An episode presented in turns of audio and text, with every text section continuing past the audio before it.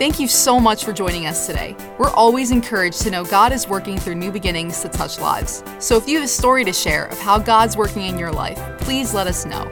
Send us an email at mystory at newbeginningsnj.org. Now prepare your heart to hear a word from God today. We're in part two, and we're going to conclude the series this week. And there's a goal that I want to accomplish, and I'm trusting God to be able to do that. And I'm asking you for your help as far as being good listeners and to receive this message um, with, a, with the purest of intentions that I have. And receive it with soberness and receive it with seriousness and receive it with receive it as a challenge to maybe start thinking differently, definitely start speaking differently, and by all means, let's start conducting ourselves differently. Jesus was moved with compassion, and he expects us to be also, regardless of who he brings across our path. Luke chapter 10, verse 25. And behold, a certain lawyer stood up and tested him, speaking of Jesus, saying, Teacher, what shall I do to inherit eternal life? And he, Jesus, said to him, What is written in the law? What is your reading of it? Or we would say today, How do you see it? So he answered and said, You shall love the Lord your God with all your heart, with all your soul, with all your strength, and with all your mind, and your neighbor as yourself. And he said to him, Jesus said to him, You have answered rightly. Do this, and you will live. But he, the lawyer, wanting to be justified, said to Jesus, Who is my neighbor? And in response to that question, Jesus tells a story. It starts in verse 30. Then Jesus answered and said, A certain man went down from Jerusalem to Jericho and fell among thieves, who stripped him of his clothing, wounded him, and departed, leaving him half dead. Now, by chance, a certain priest came down that road, and when he saw him, he passed by on the other side. Likewise, a Levite, when he arrived at that place, came and looked and passed by on the other side. But a certain Samaritan, and if that term is foreign to you, I'm going to explain that to you in a moment. And a certain Samaritan, as he journeyed, came where he was. And when he saw him, he had compassion. He had what? And so he went to him and bandaged his wounds. Notice he just didn't observe, he didn't just take notes. He went to him and he bandaged his wounds. And pouring on oil and wine, and he set him on his own animal and brought him to an inn and took care of him. Action. On the next day, when he departed, he took out two denarii and gave them to the innkeeper. These would be coins. And said to him, Take care of him, and whatever more you spend, when I come again, I will repay you. So Jesus said to this man, So, so which of these three do you think was a neighbor to him who fell among thieves? And the lawyer responded, He who showed mercy on him. Then Jesus said to him, Go and do likewise. See, the priest and the Levite were supposed to be the ones to demonstrate, to express the character of God.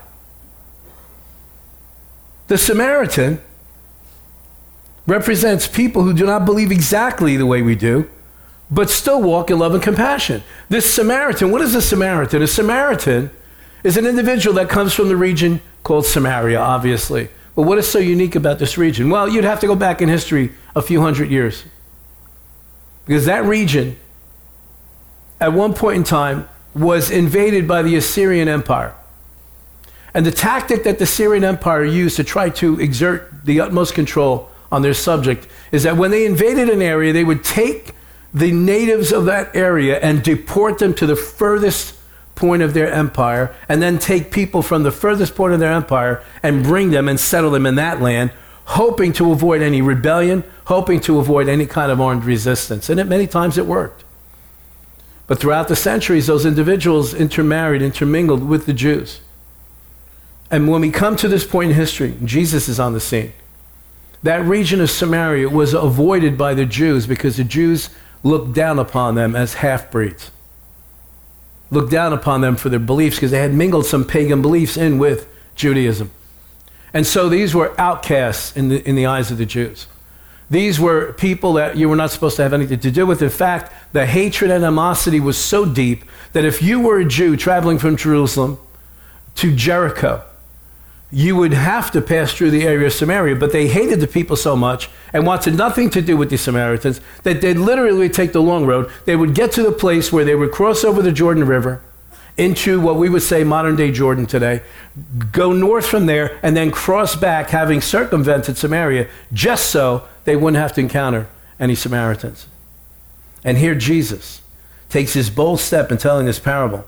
And in telling this parable, he's telling the religious establishment of his day there is no tolerance for this type of racism, this type of discrimination, this type of prejudice. Compassion and that type of hatred cannot mingle together.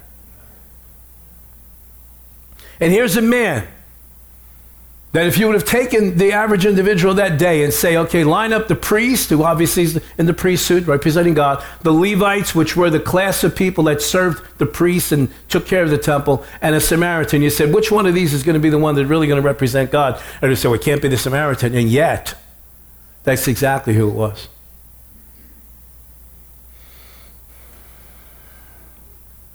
You read in John chapter 4, the subject of Samaria comes up again. It says so, so Jesus, he came to a city of Samaria, which is called Sychar, near the plot of ground that Jacob gave to his son Joseph. Now Jacob's well was there, and Jesus, therefore, being wearied from his journey, sat thus by the well. It was about the sixth hour. A woman of Samaria. Now, not only is she a Samaritan, but she's also a woman. Now, there's a whole other level of prejudice there came to draw water, and Jesus said to her, Give me a drink. For his disciples had gone away into the city to buy food. Then the woman of Samaria said to him, How is it that you, being a Jew, ask a drink from me, a Samaritan woman? She's even shocked. For Jews have no dealings with Samaritans. Jesus answered and said to her, If you knew the gift of God and who it is who says to you, Give me a drink, you would have asked him and he would have given you living water. That's how deep the prejudice was. That's how deep the discrimination was. That's how deep the hatred was. The woman herself is shocked that this man, a Jew, is actually even speaking to her.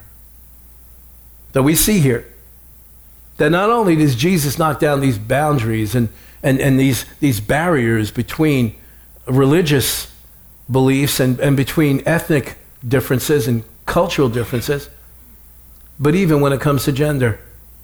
Jesus elevated the position of women by choosing a woman to be the first to see him in the resurrection. I don't know if you understand the significance of that. By Jesus allowing the very first person to see him risen from the dead to be a woman, that means that the disciples would have to receive the testimony of a woman. He is risen. And that was unheard of in that day. Absolutely unheard of. In fact, it would take the testimony of two or three women to equal the testimony of one man in a court. God has always been and always will be the author of unity and fellowship. God instituted relationship back in the garden. He would come and spend time with Adam and Eve every day at a certain point in the day. But I want you to remember this, and I want you to hold on to this in your heart so that you're never, never caught unaware. The devil has always been the enemy of unity and fellowship. His desire has always been to bring separation between God and us and separation among us, between us. He hates unity. He promotes isolation and distrust. And that, church, is the heart of racism. It is a demonic strategy to keep people distrusting each other. It brings division and strife so that people will do their best to stay away from one another. That is the heart of the devil. There is no place for racial, ethnic, or gender discrimination in the kingdom of God. In fact, God hates that kind of racism so much. I'm going to show you an incident in the Bible in the Old Testament that God was forced to take direct action to correct this type of mindset.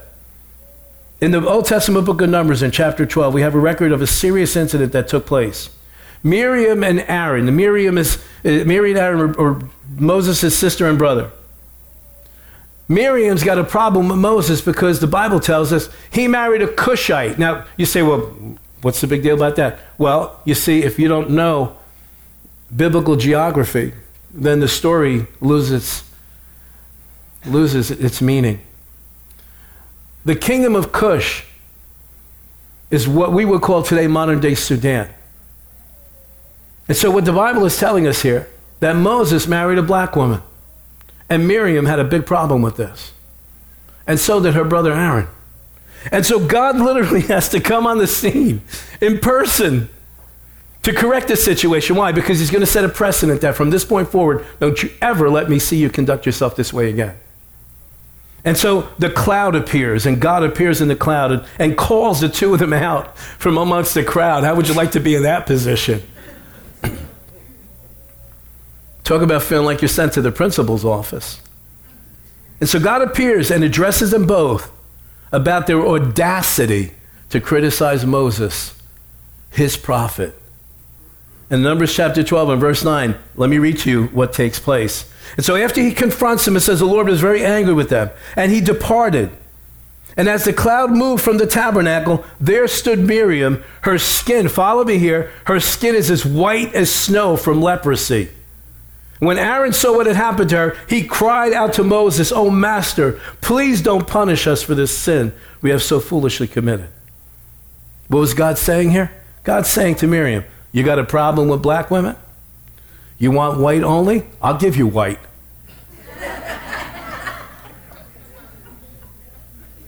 I'll tell you, standing before you here, I guarantee you Miriam never had a problem with black people after that incident.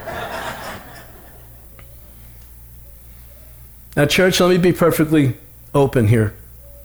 The main reason why this series is being taught is due to a request that was made to the churches in Monmouth and Ocean County on a federal level. The Ocean County Prosecutor's Office contacted a group of individuals, among them was our brother Sean Highland here. And we were made aware of this recent surge in our area of acts of racist and religious discrimination and outright hatred right in here in our own communities. In Toms River, in Jackson, in Lakewood, in Howell. And don't think that Bricktown doesn't have it either. I'm going to read to you just a few of the documented instances that have been reported. A Jewish female was approached as she was backing her vehicle out of her driveway. A male offender shouted to the victim, You blanking Jew, blank, go back to Israel. Swastikas have been painted on sidewalks in town. A paper featuring pictures of Jewish men was posted on a light pole with words, Thieving Jews near you, on the top of the page, and then a Nazi white supremacist website on the bottom of the page. Here, here in our communities. We're not talking about Mississippi. We're not talking about Alabama. We're talking about here.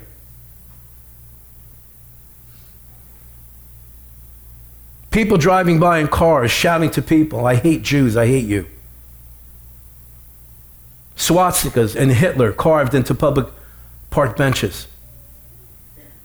I heard a testimony from a, from a gentleman who was very close to this community and said that because of the lack of houses of worship, and I'm not getting involved in this in a political level, I'm just, I'm just giving you what I've been told people in Toms River, because of the lack of house of worship, they have to walk on the Sabbath. They can't drive in a car. It's according to their law. So they're forced to conduct services in residential homes. And in walking to these homes on Friday nights to observe the Sabbath, cars are passing by throwing trash at them. I was told that one young man was injured because somebody decided they were going to throw a bag of pennies at his head while he's walking to service. Here, in our community. It should not be. And it cannot continue. Death threats against local rabbis have been documented. If you think God is in any of that conduct, you are sadly mistaken. God is extremely opposed to any type of prejudice and discrimination because it is directed as his creation. And that includes anti Semitism. I don't understand this. I, under, I could see this mindset amongst people who have no connection to Jesus, don't know anything about the God of the Bible, don't care to have any connection with the God of the Bible. But I pray to God that none of this conduct involves anyone that would call themselves a Christian. If you have a problem with Jewish people, what are you going to do when your Jewish Messiah shows up?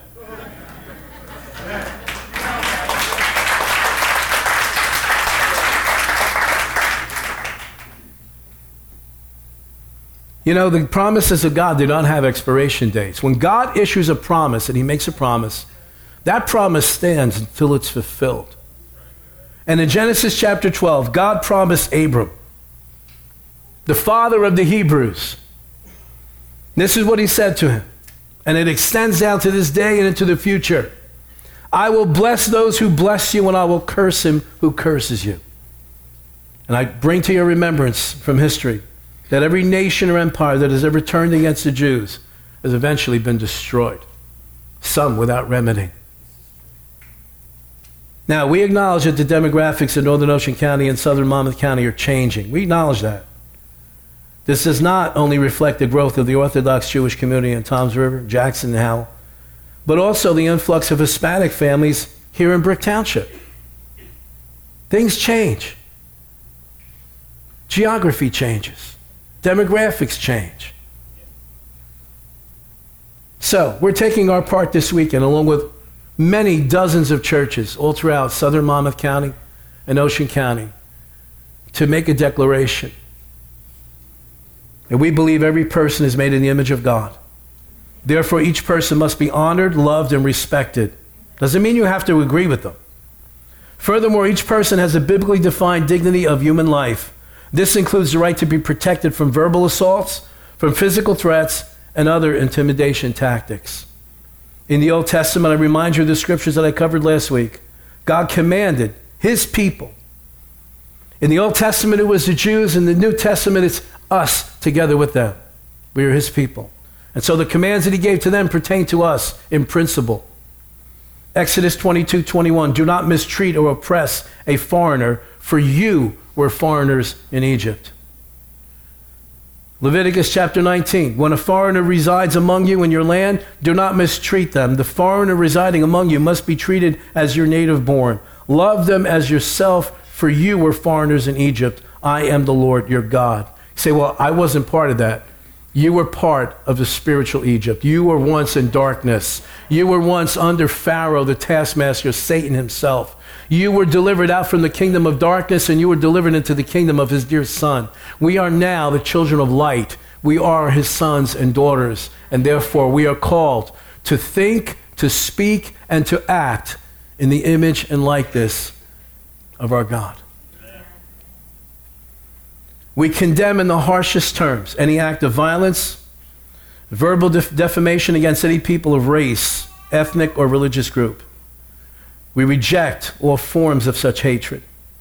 We strongly denounce any person or group who uses fear based hatred to incite bias crimes, derogatory language against African Americans, Hispanics, Jews, or any other ethnic group.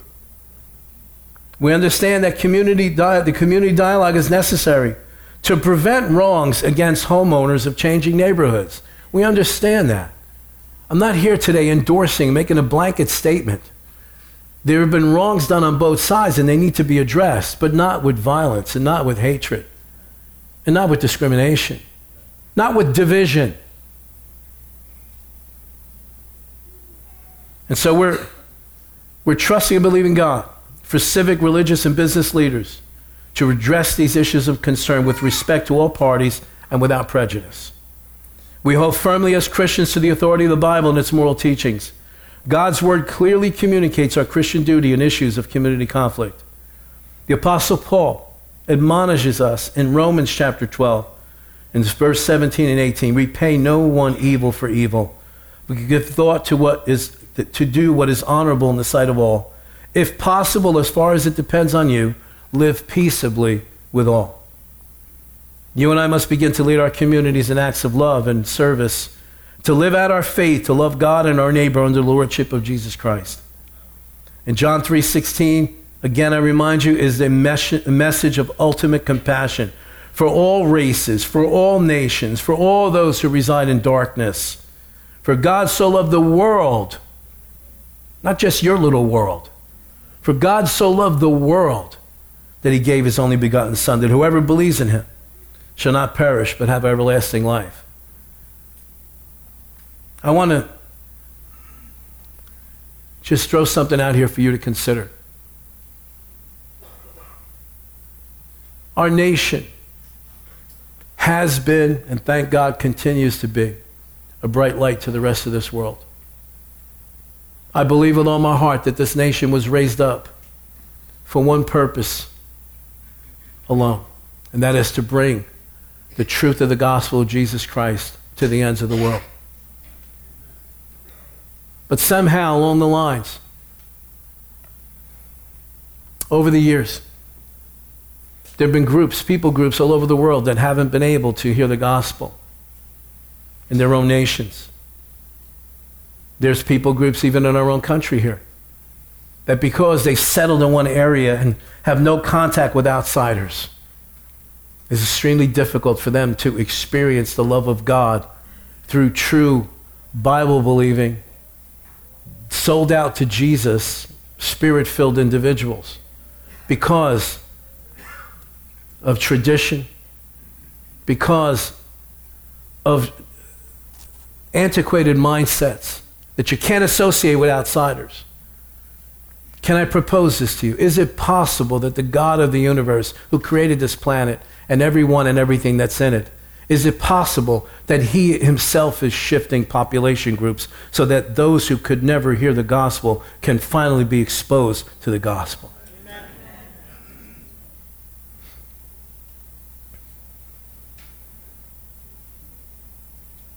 I mentioned earlier the origin of the Samaritans.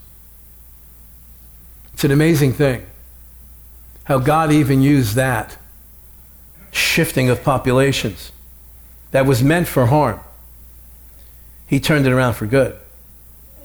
See, I challenge you to go on your computers, go online, and do a, a brief search of the history of the lost tribes of Israel. And what you will find is that in these massive migrations, some willing, most very unwilling, God actually used to bring the knowledge of who He is, the knowledge of the Word of God, Old Testament as it might be. There are pockets of populations in Africa, in Ethiopia, in Uganda. There are pockets of populations in Iran, in Afghanistan, in Pakistan. There's, one, there's groups in India. There are groups in China, very remote areas of China, who on Friday nights light candles but don't know why. They just know that our forefathers did this. They have found, archaeologists have found, carved in rocks in the mountains of Afghanistan, the menorah that was in the temple in Jerusalem dietary laws, traditions that can be traced back to the Jews. Were the foundation of these areas. Say, well, today they're Muslim. They weren't always Muslim. Most of those areas were affected by the gospel before the rise of Islam, especially North Africa, especially the Middle East, Armenia being one of the first Christian nations. God used the shiftings of populations to bring the reality of who He is to bring the reality of this one true God.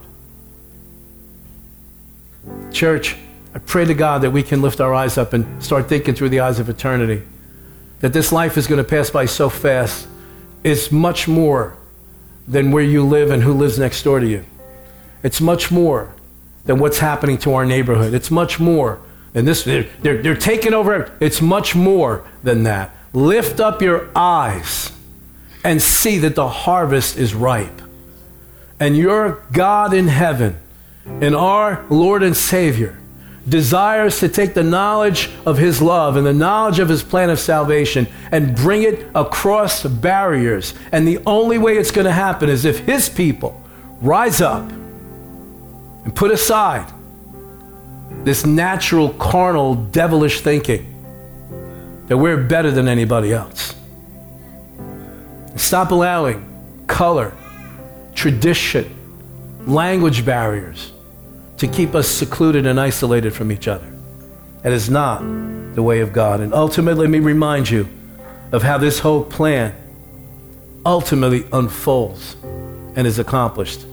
Revelation chapter 7, verse 9 And after this I looked, and behold, a great multitude that no one could number from every nation, from all tribes, and with and peoples and languages, standing before the throne, before the Lamb, clothed in white robes, with palm branches in their hands, crying out with a loud voice, "Salvation belongs to our God, who sits on the throne, and to the Lamb." That is the picture that God wants to see. Amen. Amen? I challenge you if you've been affected by this kind of thinking, by the way you were raised or by the neighborhood you grew up in, it's just my family's always been like this. And I'm talking about no matter what color, no matter what ethnic background, no matter where you stand, male, female, whatever, start thinking kingdom wise. Where there's neither, there's neither Jew nor Gentile, there's neither male nor female, there's neither slave nor free. But in Christ, God sees us as all one. Now, for those of you that are in this room today, maybe watching this, I want to reach out to those of you that maybe have never been impacted by the compassion of Jesus. And the greatest act of compassion that Jesus has ever shown this earth is when he went to the cross to pay for your sins and for my sins. The ultimate act of compassion. He saw us in our sin, He saw us in our degradation, He saw us in our filth. And He decided to not just observe it, not to turn away and say to the Father, Oh, this is a horrible situation, but He presented Himself, Here am I. And God sent Him to this earth to be the sacrifice, to be the payment so that you and I could come into relationship with our Father in heaven. Someone had to die to restore that relationship. And that is a fact. And yes, the Lamb of God who took away the sin of this world came to this earth and fulfilled that calling. He went to the cross. He died on your behalf and my behalf. And he presents himself to you. He says, if you'll put your trust in me, if you will receive me, as your Lord and Savior, if you will confess me before men as your God, as your Lord, you will spend eternity together. I challenge you, for those of you who have never said that prayer, a simple little prayer Jesus, I believe in you. I believe that you're the Son of God. I believe that you died on the cross for my sins. I believe that God raised you from the dead. Jesus, come into my life. Be my Lord. Be my Savior. If you've never said that prayer, I challenge you before you leave this room today. Come up to the front after we're dismissed. Allow someone to lead you in that prayer. I guarantee you, according to the Word of God, you will walk out these doors a different person today. Amen. Thanks for listening to this message. We pray that you're blessed and lifted up by God's Word. If this message helped you today, please consider supporting New Beginnings financially. You can just go to newbeginningsnj.org and click the Giving tab. We hope to see you soon.